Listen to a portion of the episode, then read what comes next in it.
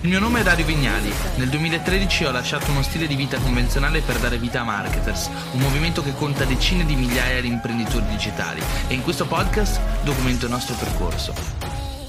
Oh. Ok, è arrivato. Allora, Jacopo, reintroduco un attimo la live per, eh, perché chi guarderà poi deve capire che cosa è successo. Allora, abbiamo qua in diretta con noi Jacopo e queste dirette che stiamo facendo sia su Copy Mastery che negli altri gruppi dei corsi sono per raccontare un po' le storie delle persone che in qualche modo hanno avuto successo con dei particolari strumenti o competenze che hanno acquisito sicuramente da soli, in parte anche grazie alla partecipazione alla community, all'acquisto dei corsi marketers, eccetera. L'aspetto centrale della vicenda, però, qua non è tanto la competenza in sé o dove l'hanno acquisita, ma la storia che hanno avuto a livello professionale. Perché siamo, tendiamo a eh, ricercare i fattori critici di, di, successo nelle persone famose, in coloro che ce l'hanno già fatta, ma un, un grande bias cognitivo è quello di, di vedere le caratteristiche delle persone di successo quando hanno già successo, ma quello che ci serve a noi è ritrovare quelle condizioni, quelle competenze che hanno permesso alle persone originariamente di iniziare ad avere successo, quindi passare da 0 a 1, da 1 a 10, non da 0 a 1 milione o 10 miliardi. Eh, allora siamo qua con Jacopo, che secondo me è una storia super interessante, siamo stati al telefono fino adesso. Direi, Jacopo, io ti, ti definirei un ribelle digitale per la storia che hai. E quindi inizierei subito a raccontare la storia come me l'hai raccontata te prima, perché è veramente avvincente. Abbiamo detto, caspita, speriamo di essere in grado di raccontarla molto, molto, molto bene e rimanere fedeli un po' ai valori che ti hanno portato avanti. Ok. Eh... Quindi partiamo dall'università, che è un po' dove comincia il tutto. Va bene, eh, faccio... mi sono iscritto a economia, ho fatto la Bocconi perché volevo comunque studiare al meglio, cioè volevo comunque che la mia educazione fosse di primo livello, però avevo un problema che non potevo permettermi di pagare la Bocconi. E quindi ho diciamo, fatto un po' il, il trapezzista, il funamboli, eh, funambolista si dice, insomma per cinque anni nel senso che mi sono barcamenato tra borse di studio e lavoretti di qualsiasi tipo per riuscire a studiare, quindi studiavo di giorno, lavoravo di notte in bar, locali, pizzerie, eccetera, di queste cose, facevo anche il uh, fundraiser per Greenpeace, quindi andavo in giro per le strade di Milano e eh, convincevo le persone a donare soldi alla causa delle balene. Quindi, quindi eh, sei, l'esempio le, sei, l'esempio che le giornate possono avere 48-36 ore, perché rispetto alla media dei ragazzi normali hai fatto veramente tante cose. E soprattutto che si può, più che altro si può vivere veramente tante vite se, eh, se vuoi, se vuoi fare questa cosa e se vuoi metterti in gioco e uscire sempre un po' dalla tua zona di comfort. Io ci provo perché penso che sia una cosa che dà eh, molte gratificazioni. E quindi niente, mi sono laureato in economia, ho fatto economia per arte, cultura, comunicazione, quindi c'era questa specializzazione, eh, soprattutto negli ultimi due anni della specialistica, appunto eh, in uh, settori culturali, quindi tutti i miei amici più o meno cercavano di finire in, se non so, il settore delle gallerie d'arte, il settore della musica, il settore dell'editoria, eccetera eh, io ho un attimo rifiutato, nonostante la mia scelta universitaria, una di queste, mh, di stra- eh, queste strade e perché mi sono un pochino innamorato del marketing, nel senso ho capito che era la cosa che più mi dava soddisfazione, che era una sorta anche di forma d'arte, se vogliamo. E... Quindi sei un economista creativo, però anche con l'interesse del marketing. Eh, sì, poi alla fine tutto è tornato, nel senso che eh, una persona, cioè comunque da un punto di vista tradizionale tu potresti dire ok, ti piace scrivere, vai a finire nel settore dell'editoria. Però io il settore dell'editoria l'ho sempre visto molto vecchio, cioè molto statico, molto intermediato e non mi piaceva, non mi piaceva questa cosa. Eh, quindi mi sono buttato sul marketing perché in quegli anni soprattutto c'era tanto il discorso della SEO, quindi eh, ho trovato alcuni lavori come scrittore in ottica SEO, soprattutto un lavoro certo. in Germania, in una startup e questo, in Germania questo era avvenuto, è avvenuto dopo o prima del libro di cui mi parlavi? No, questo prima. Okay, questo prima, prima, questo ancora okay. prima della laurea, era uno stage pre-laurea, ho imparato un sacco, insomma, più o meno a livello di SEO, a livello di content marketing, eccetera. Poi mi sono laureato e ho trovato lavoro in una startup di Milano.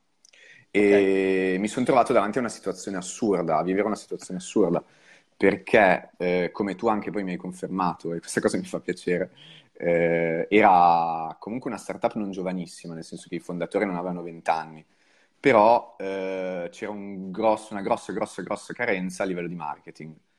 Cioè, era un piccolo team che comunque aveva grandi ambizioni, eh, si parlava di finanziamenti, si parlava di tutte queste cose, però non c'era nessuno che sapesse il marketing. E quindi mi sono trovato a, ad aprire il blog di questa azienda, a fare un po' di social media management e cose di questo tipo, però era un'esperienza poco gratificante perché non c'era una vera visione, non c'era veramente qualcosa da imparare. E per uno di 23 anni avevo, mi sembra, imparare credo che sia la sfida o comunque l'interesse principale. Quindi ho lasciato Anche Milano. se non tutti ne sono consapevoli di questo, e poi lo riapprofondiamo dopo nel corso dell'intervista, però non tutti sono consapevoli di questo. E... Vai pure, però scusa. dovrebbero, nel senso che è una grande soddisfazione imparare cose nuove e appunto ti fa, eh, ti dà la possibilità di vivere mille vite, che non dico di averlo fatto io, però mh, mi sono sempre ispirato a personaggi di questo tipo, cioè persone che sono riuscite a eh, non seguire un percorso lineare, ma un percorso anche a zig-zag, che a certe volte quando ci sei dentro ti sembra di non vedere dove ti porta, però poi alla fine lo scopri. E, e niente, ho lasciato Milano, organizzavo anche eventi, eh, durante, uno dei tanti lavori che facevo durante l'università, prima per altre discoteche, ho lavorato in tutte le discoteche di Milano, dall'old fashion al The Club, facevo, organizzavo i miei party con i miei amici, facevo il PR, facevo il DJ, facevo tutte queste cose qua finché ho fondato il mio collettivo, quindi ero la persona più sociale del mondo, in Milano che stava esplodendo, perché era Milano pre-Expo, quindi era la Milano che stava crescendo a dismisura. C'era C'ero anch'io, ho fatto un anno al Politecnico di Milano. Ah sì, non Magari ci siamo incrociati in qualche serata che organizzavi. magari sì, magari sì, chi lo sa. E, ehm, e, quindi niente, ho lasciato Milano, ho avuto una specie di un piccolo esaurimento nervoso dato dal lavoro stressante, dal lavorare anche di notte, comunque cioè, organizzare eventi che è un lavoro super stressante. E, e sono, mi sono ritirato in campagna, in campagna nella provincia di Piacenza, dove dove vivevano i miei e ho fatto quasi due anni a eh, veramente scrivere e basta, leggere e basta, un anno e mezzo, forse due anni sono troppi, e a lavorare in un ristorante cinese. Quindi mentre mentre i miei amici facevano quindi, carriera. Quindi io, io, voglio pensare, ma chissà le persone che ti conoscevano che cosa ti dicevano, no? Laureato in Bocconi, torna a casa dalla famiglia e invece di lavorare va a lavorare in, cioè invece di fare quello che magari gli avrebbe consentito la laurea che ha ottenuto, va a, lav- a lavorare in un, negozio, in un ristorante cinese. Unico italiano, tutti parlavano cinese, tra l'altro, cioè ero, ero un pazzo secondo me. Però scrivevi tutto il giorno. Però scrivevo tutto il giorno, lavoravo la sera, esatto, e in quel momento sapevo che la scrittura era, mia, era una cosa che mi piaceva, che mi veniva anche discretamente, quindi ho detto, cavolo, eh, io ho provato a lavorare nelle aziende, ho provato a lavorare anche in start-up, che sono aziende e aziende che si definiscono no, con i soliti eh, termini che non vogliono dire niente, aziende giovani, dinamiche, eh, struttura orizzontale, eccetera. Fuffa completamente, cioè erano aziende gerarchiche, erano aziende in cui non c'era libertà di azione, erano aziende eh, in cui non c'era il lavoro da remoto, per esempio, non esisteva. E quindi quel mondo non mi piaceva, sapevo che potevo benissimo rinunciare a quello stipendio, a quella carriera che i miei amici stavano facendo per cercare qualcosa di più rischioso, però di più gratificante. Certo.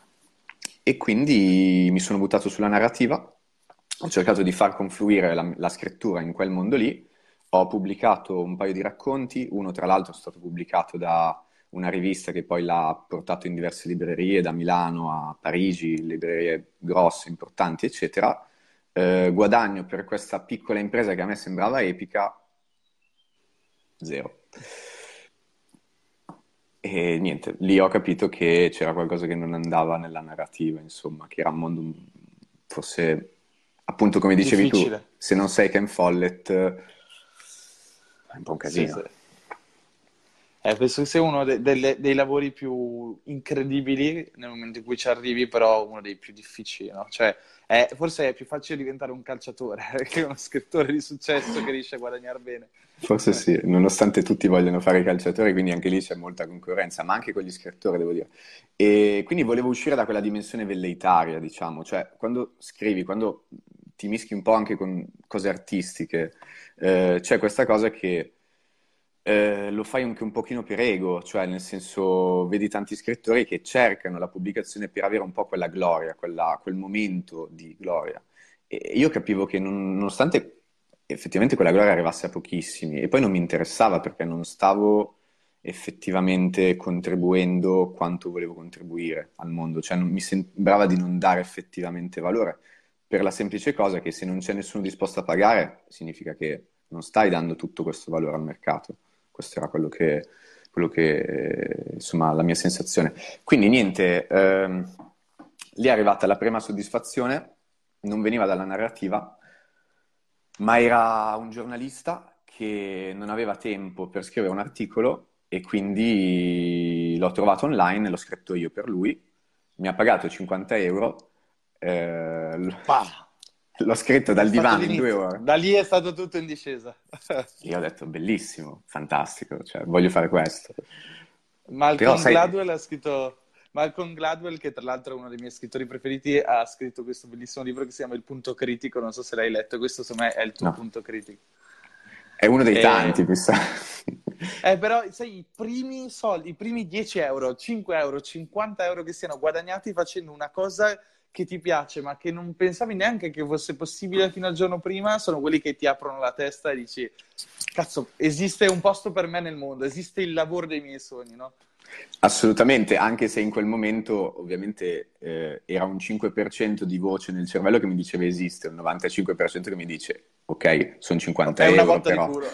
sì, esatto, cioè da lì a, farci, a viverci. Però un'altra esperienza che è stata pro- proprio contemporanea è stata di questo mio amico di cui ti parlavo, che ha avuto anche lui forse una botta di culo, devo dire la verità, però ha lavorato per Peugeot per un mesetto, mi sembra Peugeot Renault, qualcosa del genere, e ha, ha lavorato un, tre settimane full time a scrittura di testi e traduzioni e ha fatto un sacco di soldi, tipo 10.000 euro, così, in tre settimane, dopodiché ha viaggiato per due anni cioè, quel, quello è stato il suo punto critico e ha veramente iniziato a viaggiare sempre. Io ho detto, cavolo, io voglio fare quella vita. Cioè, io voglio essere libero, voglio lavorare un mese e farmi anche il culo. Però, se poi un mese decido che voglio studiare, voglio lavorare, voglio dedicarmi a qualcos'altro, posso farlo. Posso essere certo. il padrone io della mia carriera, del mio percorso, non subirlo invece.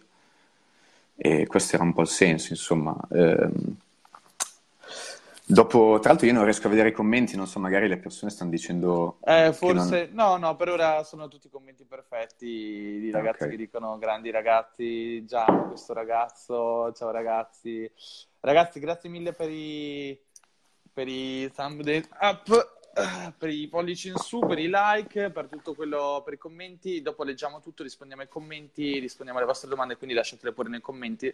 Procediamo pure intanto con la storia di Jacopo, che sembra molto interessante, volevo finirla prima. Ok, certo. Allora, lì cosa ho fatto? La cosa più stupida probabilmente che potessi fare, nel senso che eh, invece che ovviamente continuare per quella strada tenendomi il mio lavoretto da cameriere nel ristorante cinese cercando da un lavoretto di averne due, di averne tre, di averne quattro, di averne cinque, eh, tipo un mese dopo quei 50 euro con i 1000 euro forse che avevo messo via dal ristorante cinese e i 50 che avevo messo via da quel lavoro lì, ho preso su e sono andato in Spagna.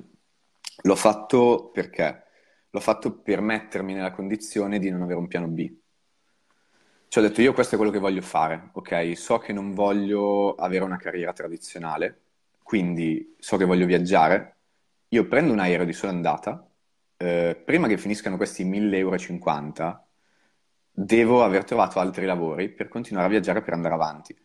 Ehm, questa cosa non è successa, nel senso che alla fine di... sono stato un mese in Spagna circa. Tra l'altro e... ti, ti, fermo un attimo perché questa strategia mi piace molto, mi ricorda un, una storia che avevo sentito, non mi ricordo se era sui Fenici o i Vichinghi, cioè, ci sarà qualcuno che lo sa qua, che sta ascoltando la diretta, che arriva... attaccavano i nemici con queste navi, ma quando sbarcavano in territorio nemico davano fuoco alle navi, così praticamente a livello psicologico erano costretti a vincere.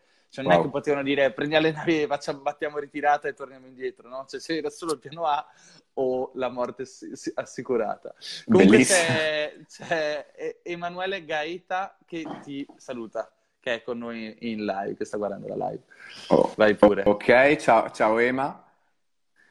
E... Ehm, niente, quindi fondamentalmente quello che è successo lì è che sono partito per la Spagna, sono stato un mese in Spagna cercando di fare, trovare lavori come freelance su quei siti tipo AdLens, tipo Upwork, eccetera. Non ero molto uh, sul pezzo, anche perché non avevo nessuno fondamentalmente che mi insegnasse quel mondo, cioè non conoscevo nessuno che facesse il copywriter, che scrivesse eh, e che mi potesse dare anche due o tre dritte. Cioè ero un po' fuori dal mondo, diciamo, però mi ci sono buttato lo stesso.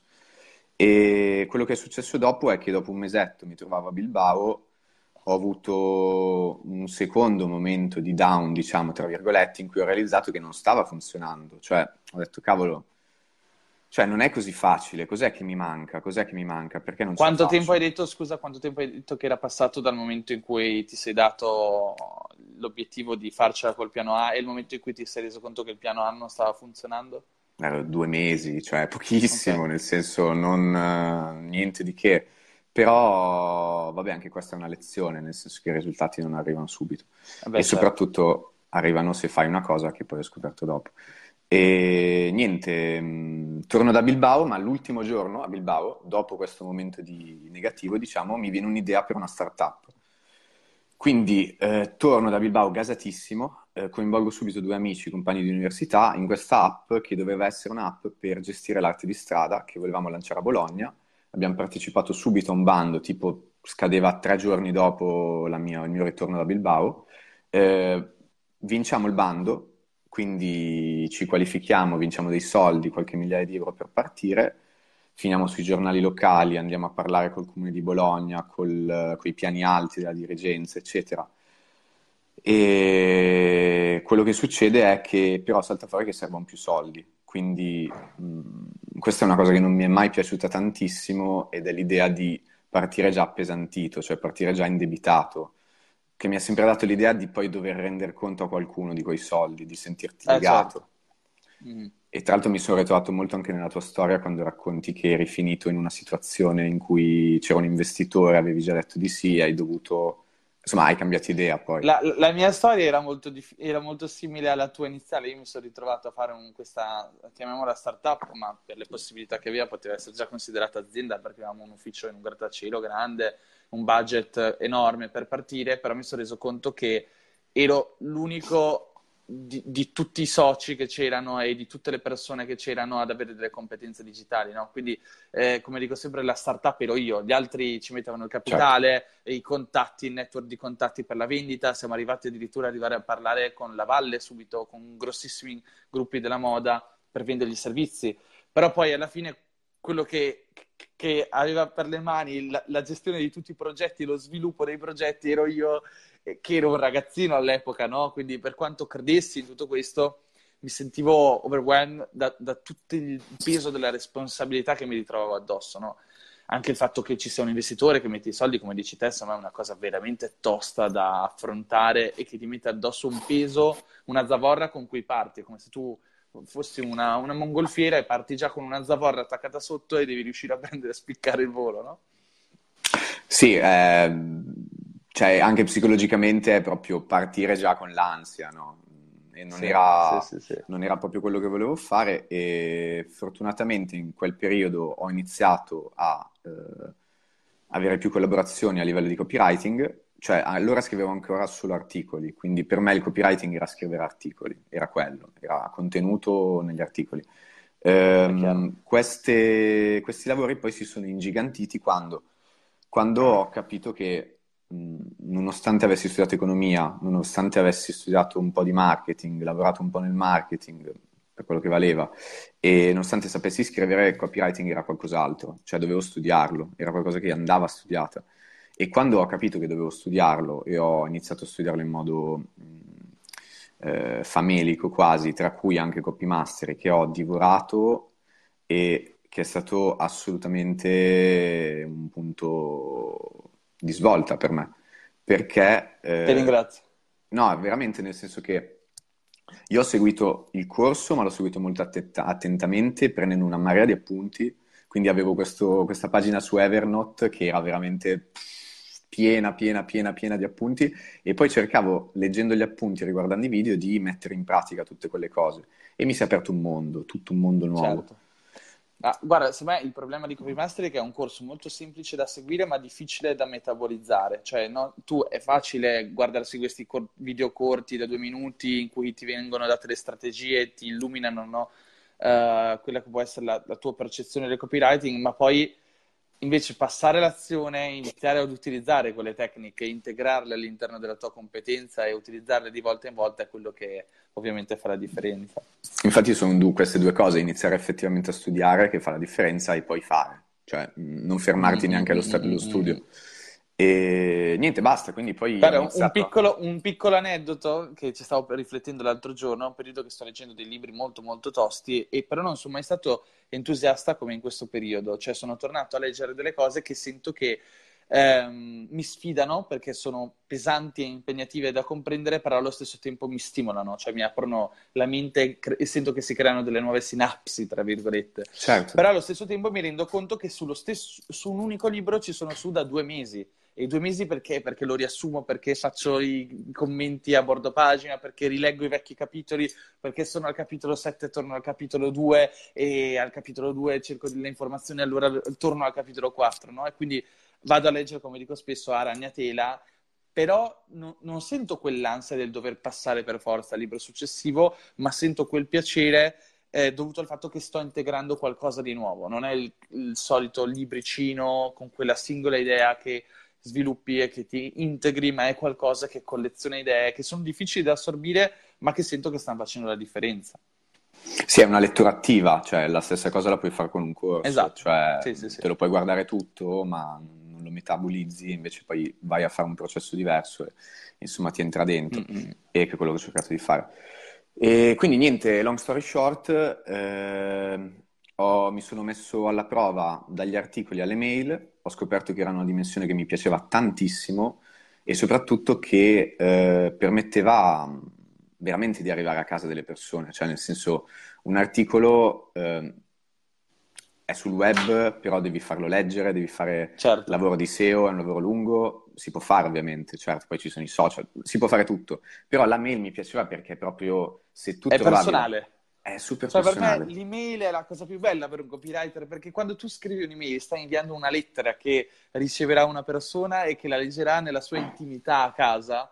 È meraviglioso. E se sei un, e se sei un bravo copywriter, sei bravo proprio ad attivare quella percezione che la persona ha di leggere una lettera che, che è indirizzata a lui, no? E quella è la, cosa, è la, cosa, più figa che puoi riuscire a fare nella vita. Cioè, quando tu leggi l'email di qualcuno che è veramente bravo a scrivere email di vendita, dici sembra che stia scrivendo a me. E sono in pochissimi copywriter che sono in grado di fare una cosa di questo tipo, secondo me. Tra l'altro è la cosa che dici tu che eh, sono assolutamente d'accordo, è del marketing un po' relazionale, cioè nel senso eh, il copywriting per creare relazioni, cioè eh, ci sono tanti copywriter americani che insomma sono formatori anche, hanno fatto la storia eccetera, e sono molto aggressivi, sono molto eh, pushy diciamo avere un copy che effettivamente va a incastrarsi in un momento della giornata della persona in cui quella persona dedica quel momento a te e eh, tu sei come anche un, quasi un amico, se entri appunto a creare una relazione con quella persona, secondo me è una cosa magica ed estremamente, estremamente potente. Io prediligo molto di più questo approccio, che è poi anche un po' l'approccio che hai tu e che hanno anche altri, insomma, però che non è quello che va per la maggiore, cioè non è il copywriting, quando uno pensa a copywriting pensa aggressività, cioè mh, su di me quello certo. non funziona non funziona. Ci sono copywriter famosissimi, non voglio fare nomi, però che mi mandano tre mail al giorno, urgente, attenzione, ultima chiamata, cioè, wey, calma, sì, sì, cioè, sì. mi stai perdendo, non mi stai... Non mi stai No, più che altro, sai, fai sentire le persone raggirate e quando fai, fai, sentire le persone raggirate le, le perdi piano piano. Assolutamente. Tra l'altro, un aneddoto interessante è che quando lavoravo per Greenpeace eh, praticamente facevo, che tra l'altro mi piaceva tantissimo come lavoro ed è stato un po' anche una scuola di copy perché io stavo per le strade e dovevo fermare le persone dal nulla. Difficilissimo, cioè, difficilissimo. difficilissimo. Cioè io dovevo parlare con le headline, nel senso che eh, la prima frase che diceva la persona sapevo che aveva l'80... se era giusta si fermava, se era sbagliata l'avevo persa per sempre. Interessantissima quindi, questa cosa, fighissima.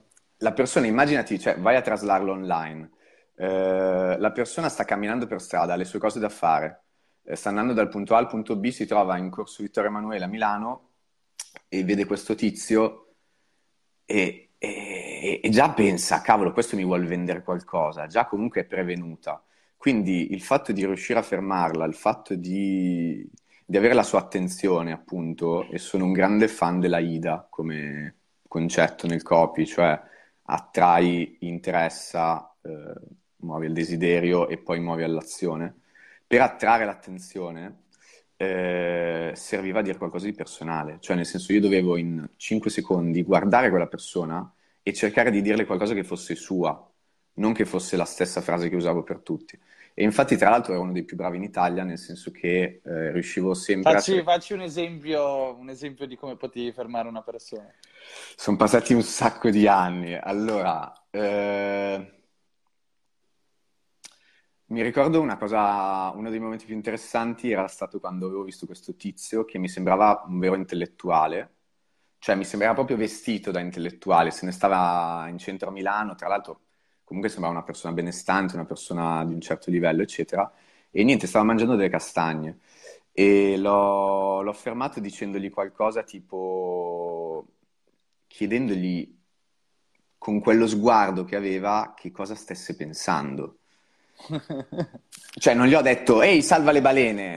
Gli ho fatto una domanda innanzitutto ah, e, certo. e in modo... Niente, quella persona era tra l'altro Barnaba Fornasetti, che è un designer famosissimo in tutto il mondo, Abbiamo parlato un'ora di, di green, comunque di rendere green la, anche la sua azienda. Lui aveva un sacco di progetti a riguardo, aveva lo showroom lì dietro in centro a Milano e ha donato un sacco di soldi a Greenpeace. Cioè lui è uscito di casa senza avere assolutamente l'idea di incontrare uno di Greenpeace, donare a Greenpeace.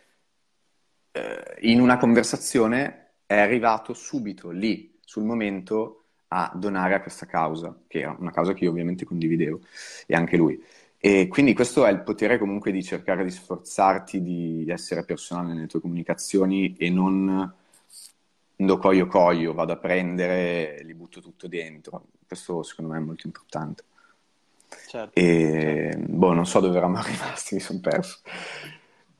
Al... No, beh, una cosa che mi accorgo sempre parlando con i ragazzi per strada, no? che magari fanno questo genere di lavoro anche per altre per altri enti o diciamo entità del mercato è che molti si pongono in maniera sbagliata, magari addirittura partono chiedendoti ehi scusa posso chiederti qualcosa, quindi se parti già con lo scusa presuppone che stai facendo qualcosa di sbagliato perché ti stai scusando per qualcosa che stai andando a fare. Posso chiederti una cosa? Chiedimela già invece di se, se, mi chiedi certo. se, se, puoi farlo, significa che è una cosa che magari potrebbe darmi fastidio, oppure posso rubarti 5 minuti, eccetera. Invece vedo che rimango molto più agganciato quando uno mi dice: Ehi, bello orologio, come stai? Allora tu recepisci prima il complimento e gli vuoi dire prego, però se gli dici prego devo per forza poi dirgli sto bene, e a quel punto, tac, la conversazione eh, certo. è iniziata. È un po' come la seduzione, no? Cioè io faccio questo esempio. Eh eh, di uno che si mette per strada e ferma ragazze a caso, no? Certo. Cioè, una, una donna lo vede e non si fermerà mai, nel senso, vedi che è uno che ci sta provando con tutte. Eh, molto diverso è scegliere il tuo target, adesso se si può parlare un po' brutto come, come metafora, però comunque scegliere, no, una, effettivamente una persona con cui ti senti in sintonia, con cui anche nel marketing il tuo prodotto può essere utile a quella persona, diciamo, può instaurarsi una conversazione certo. positiva. E allora in quel caso vai anche più a colpo sicuro, nel senso che puoi creare qualcosa di valore con quella persona, inter- ti interessi effettivamente quella persona e dare valore alle persone anche attraverso il copy.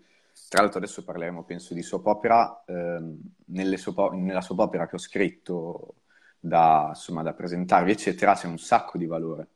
Cioè, sono mm-hmm. un sacco di contenuti e credo che questa cosa instauri sempre un rapporto positivo iniziale che poi scatena anche una sorta di reciprocità, di fiducia. Mm. Di... Perché tra l'altro lo dico Jacopo ha preparato per questa live una cosa molto interessante che è un esempio di soap opera sequence, magari spieghiamo anche che cos'è la soap opera tra pochissimo, a chi non, non lo sa, perché sicuramente ci sono persone che non sanno che cos'è, E, e, quindi a breve poi vi, vi, metteremo anche sotto nei commenti il link al, al, file drive dove potrete ritrovare la soap opera e le considerazioni che sono state fatte riguardo la soap opera. Però prima di arrivare alla soap opera, chiudiamo un attimo mm-hmm. il ciclo narrativo della tua storia. Eravamo rimasti praticamente al fatto che eri in Spagna, hai capito che non poteva funzionare il tuo piano A, però l'ultimo giorno decidi che probabilmente hai un'idea di startup, torni a casa carichissimo con la tua idea di startup, vai in comune, eh, anzi presenti prima un bando, mi hai raccontato, vinci il bando, vai in comune Bologna per presentare l'idea, eccetera, e ti rendi conto che la startup ha un costo di realizzazione non solo economico ma anche emotivo piuttosto alto. E quindi ti trovi in un momento di trade-off dove devi decidere se eh, sviluppare la tua startup o eh, continuare nella tua ricerca della carriera del freelancer? Perché in realtà mi hai detto poi prima quando eravamo al telefono che quando sei tornato dalla Spagna è cambiato qualcosa a livello di carriera in ambito eh, copywriting e come, presentandoti come freelancer al mercato? Assolutamente, ho iniziato una collaborazione con un'azienda eh, che opera nel settore finanziario e che conosceva già comunque molto la, l'importanza del copy e questa è una rarità in Italia perché eh, molte aziende non ci arrivano, diciamo, non ci sono ancora arrivate. E quindi mi ha dato la possibilità di crescere, di mettermi alla prova e fare, per esempio, una soap opera, eh, diverse soap opere. Tra l'altro faccio una poi... piccola promessa, premessa, questa azienda non possiamo citarla perché in realtà è per rispetto del lavoro che è stato fatto all'interno dell'azienda dove lavorava come ghostwriter, però è un'azienda piuttosto grossa di formazione in ambito finanziario, io stesso la conosco, quindi probabilmente sono in tanti a conoscerla. E, e tu Jacopo all'interno di questa azienda ti occupavi di copywriting, ma nello specifico cosa facevi? All'inizio facevo articoli, dopodiché ho iniziato a beh, ho fatto un po' di tutto, però mi sono specializzato sulle mail, nel senso che erano la cosa che più mi eh, gratificava e che più, e secondo me, era nelle mie corde. Nel senso che questa prima soap opera ha avuto risultati mh, che hanno sbalordito un po' tutti, merito anche comunque del lavoro di squadra e tutte queste cose, ovviamente, soprattutto. E, e la, la soap opera l'avete fatta in che contesto? Cosa dovevate promuovere? Era il lancio di un prodotto, prodotto. lancio di un okay. prodotto, sì, lancio di un nuovo prodotto, quindi creare hype su questo prodotto e il lancio è stato fatto, era un po' anche un prodotto di prova, cioè non si sapeva quanto potesse andare bene, è andato benissimo nel senso che è andato sold out in 20 minuti, cioè boom, subito. E, sì, la potenza delle, alla fine di, di, anche di questo strumento. Che... E um, una domanda, quindi fondamentalmente quello che tu hai fatto attraverso questa soap opera, soap opera sequence è creare un contesto narrativo per raccontare il prodotto, creare valore per le persone e allo stesso tempo eh, riuscire quindi in qualche modo ad avvicinare la persona al perché acquistare l'ipotetico prodotto. Esattamente. Magari se vuoi spiegare il concetto della soap opera per chi magari non conosce che cos'è la soap opera sequence. Certo, allora il concetto di soap opera, eh, per come l'ho, mh, insomma, diciamo che ci sono, esatto, c'è cioè un'interpretazione che per, non, ci sono diciamo diverse chiavi ovviamente, anche Luca Mastella ne dà una chiave un pochino più diversa, tecnica. lui la chiama Matrix Sequence addirittura, la, quella che noi chiamiamo soap opera. Esatto, sì, esatto. E, um, è fondamentalmente uno strumento narrativo, quindi una serie di mail, in quel caso erano 10, io ve ne ho proposte 5 di prova, mantenendo comunque la stessa struttura, in quel caso erano 10 perché era un prodotto nuovo, un comunque mercato che aveva bisogno di essere spiegato, quindi ci stava anche essere un pochino più lunghi eh, in cui si trova, si utilizza una narrazione per creare una relazione appunto con il lettore, quindi si aggancia al lettore con un problema che può avere, eh, gli si racconta una storia personale dicendo guarda, anch'io sono passato attraverso questa storia e vorrei raccontartela, ovviamente non è una storia a caso, è una storia che a lui dà valore, che a lui deve interessare, dopodiché si porta questo lettore alla fine di ogni mail ad avere questo desiderio, questa voglia di aprire la mail successiva. È un meccanismo secondo me molto raffinato e molto bello e molto efficace perché crea appunto dei loop, delle aspettative in cui in ogni mail non, non prendi in giro il lettore, in ogni mail dai valore, però lasci comunque sempre presagire che nella mail successiva ci sarà ancora più valore, qualcosa di ancora più interessante. E questo è possibile farlo eh, attraverso appunto una, una, sequenza, questa sequenza, questi, questi, tips che poi avevo preparato, ho preparato per, per tutti, insomma, se vogliono. E insomma, credo che sia appunto, come dicevi tu, l'esempio principale di usare il copy per costruire una relazione. Sì, per me, tipo, per me la, la soap opera sequence è lo starting point di tutto, market, di tutto, il marketing. Cioè, per fare l'esempio, io penso che l'intero mio posizionamento come persona, ancora prima che nascesse Marketers, all'interno del mercato, è nato dal mio blog, ma non tanto dal blog, ma ancora prima della opera sequence. Cioè, le persone leggevano un articolo che potevano trovare utile, però le persone ti possono dedicare fino a un tot di tempo. Però per rimanere in qualche modo interessate all'argomento, per eh, in qualche modo rimanere legate a te e poter scoprire di più, fondamentalmente quando vedevano l'opt-in box con scritto iscriviti per ricevere contenuti premium, si iscrivevano e quello che succedeva è che prima di mandargli qualsiasi altra cosa gli mandavo la mia soap opera sequence, che era una serie di 5 mail dove nella prima iniziavo a raccontare una scena dove la maggior parte del mio target può essersi ritrovato, quindi una scena di umiliazione, di scarsa sicurezza in se stessi, che secondo me fa parte probabilmente della maggior parte delle persone che approdano e approcciano la parabola dell'imprenditore.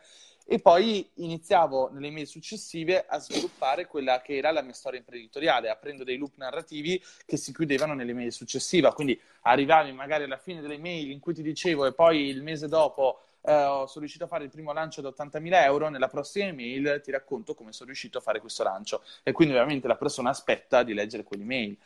Eh, molto bene il fatto che dici che è eh, magari soggettiva la costituzione di una soap opera sequence, anche se poi l'ha inventata Andrea Chaperon, mi sa come concetto. Certo però diciamo ci sono tante persone che la, la, la, utilizzano come strumento di vendita, io nel mio caso ad esempio finché non raggiungo l'ultima email non metto neanche una CTA, neanche un link, invece ci sono persone che all'interno della soap opera sequence già nella seconda email o nella quinta eh, vanno a inserire quello che può essere un link nel post scriptum in modo che nel, nel, nel post scriptum ti apre un altro loop che è differente dal loop che ti ho aperto nel corpo dell'email che ti rimanda invece in un loop di vendita. Quindi ti interessa questa cosa, nella prossima email troverai anche qualcos'altro che puoi acquistare addirittura. E nelle email successive porto avanti magari il loop narrativo nel corpo dell'email, ma nel post scriptum vado a dire Ah, nell'email precedente però mi ricordo che ti avevo accennato al fatto che ho creato un prodotto, eccetera, e quindi nel post scriptum ti vado a vendere qualcosa.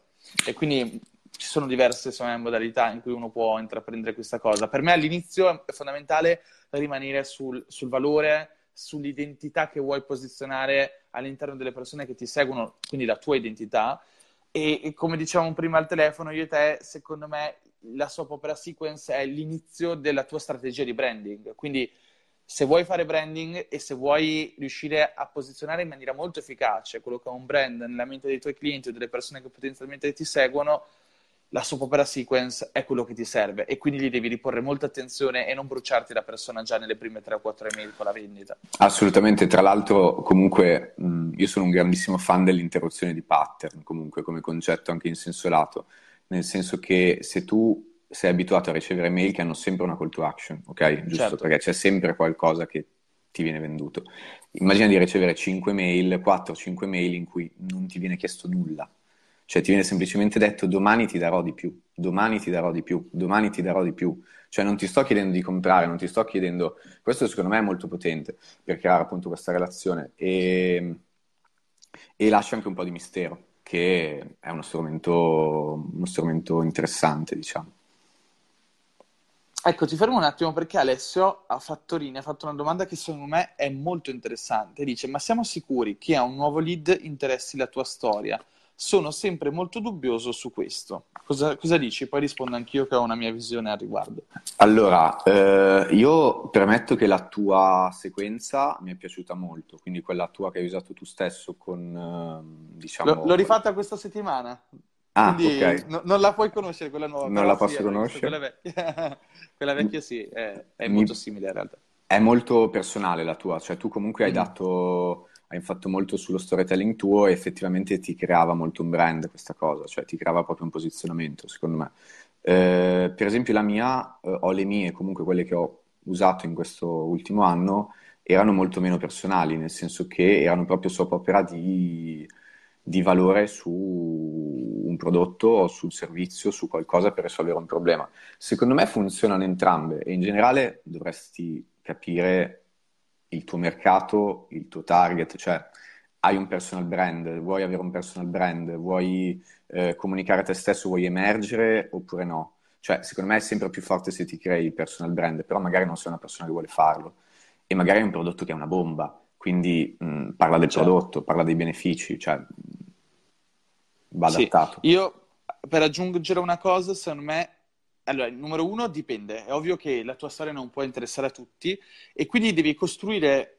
A parte che tu non è che racconti tutta la tua storia, cioè tu racconti le parti della tua storia che sai che possono rappresentare eh, qualcosa di emotivo ed estremamente interessante per quello che è il tuo potenziale target. Quindi, allo stesso modo, se sto producendo una soap opera televisiva, quindi un telefilm, so già in partenza che spe- quella specifica serie TV o quel film non piacerà a tutti. Lo sto facendo avendo in mente un target ben preciso.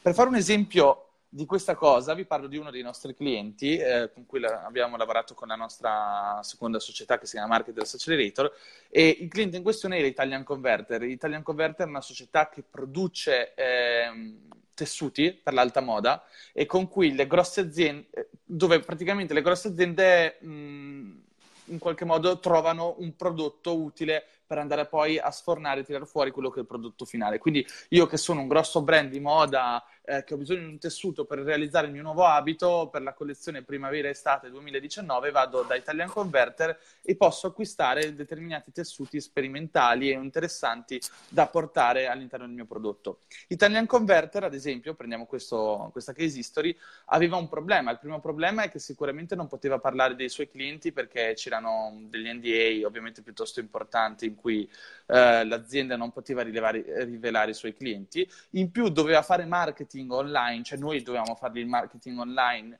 su un prodotto che mediamente erano commesse da 150.000 euro di produzione, quindi non stiamo parlando di un prodotto che vai e clicchi e acquisti, quindi stiamo parlando di un target principalmente B2B, dove non potendo parlare dei tuoi clienti, anche se lavorava già con le aziende più alte della moda, più importanti del mercato della moda, hai veramente poco gioco a livello di storytelling mm. su a livello di ciò che puoi narrare, a livello di ciò che puoi raccontare in termini di fattori differenzianti dalla tua competizione, perché stai producendo fondamentalmente quella che bene o male è una commodity con cui verrà costruito il prodotto finale di alta moda, dove praticamente stai costruendo un prodotto che è una fornitura e dove ci sono tante altre aziende che producono fornitura e quindi diventa molto difficile costruire uno storytelling o comunque anche se non parliamo di storytelling un elenco di benefici che ha il cliente finale nell'acquistare il tuo prodotto. Quindi stiamo parlando, secondo me, del caso più difficile che uno si possa ritrovare davanti per andare a realizzare una soap opera sequence. E tenete conto che per soap opera sequence io intendo in realtà molte cose, cioè all'inizio la soap opera sequence era intesa come sequenza di email, per me ora è anche sequenza di video. E nello specifico caso quel cliente ci richiedeva all'inizio costruire un video. E per fare il video siamo partiti prima con realizzare la soap opera sequence scritta. E per riuscire a fare questa cosa, noi siamo andati all'interno dell'azienda, abbiamo iniziato a intervistare tutte le persone più interessanti e più importanti all'interno dell'azienda, quindi colui che l'aveva fondata, la famiglia che ci stava dietro, l'idea, la storia imprenditoriale della persona che ci stava dietro. Cioè, quando Alessio tu mi chiedi se ha un lead in storia, io ti posso assicurare che Apple potrebbe vendere gli iPhone senza una storia, ma la storia di Steve Jobs, la storia del garage, tutto questo sistema, questa struttura di storytelling è ciò che ha creato un'emozione dietro il brand Apple. E allo stesso modo, non siamo Steve Jobs, non siamo chissà chi, però nel nostro piccolo, quando andiamo a creare un video, uno storytelling, una soap opera sequence di un'azienda, cerchiamo di ritrovare tutti quei, quei principi fondanti, quelle credenze, quelle, quei momenti storici che ha attraversato l'azienda che eh, danno quel perché, quel why che deve essere raccontato all'interno di una soap opera sequence. Quindi, ad esempio, alla fine ci siamo resi conto che, eh, e questo lo fai con uno studio, quindi non è solo copywriting, ma il copywriter deve essere quella persona che è capace di studiare l'azienda. Ci siamo resi conto, studiando l'azienda, che colui che era il principale cliente dell'azienda non era la, gro- la, grossa firma eh, di moda che acquista. Questo era il cliente generalista, colui che presentava poi il prodotto finale, ma era lo stilista della grossa azienda. E allora che connotati ha lo stilista della grossa azienda che sceglie i materiali? È una persona che cosa cerca? Beh, sicuramente, probabilmente è una persona estremamente eccentrica, una persona che lavora molto in ambito creativo, che sa bene che la qualità dei colori che usi per fare un dipinto sono estremamente importanti, quindi sa che il valore di un tessuto che per tutti gli altri è un semplice tessuto, per lui è la componente della sua opera d'arte. Allora, quando inizi a capire chi è il tuo vero target e inizi a costruire una storia che racconti come un uomo ha costruito un'impresa che a tutti gli altri sembra una semplice azienda che produce materiali tessili, eh, allora inizia a raccontare un'altra storia, che è la storia di un imprenditore, un, un signore in questo caso, che ha costruito una piccola azienda che ha iniziato a fare ricerca su materiali innovativi, sperimentali, eccetera, che possono andare a cambiare per sempre il mondo della moda o comunque l'idea di prodotto che può avere uno stilista che cerca di rinnovare, alimentare, modificare il proprio stile. Quindi, secondo me, eh, cerchiamo di capire che non è che lo storytelling lo fai solo sui personal brand, lo puoi fare anche sulle aziende, ma ciò che devi essere bravo a fare è ricercare quei momenti storici dell'azienda, quei momenti eh, che puoi aggiungere al tuo storytelling che possono interessare e rappresentare i fattori critici di successo e di differenziazione per il cliente per cui stai lavorando. Scusate il, il monologo, però penso che sia... È una domanda difficile quella che ha fatto Alessio, però penso che ci sia una risposta abbastanza importante a tutto questo. Sono abbastanza d'accordo, devo dire.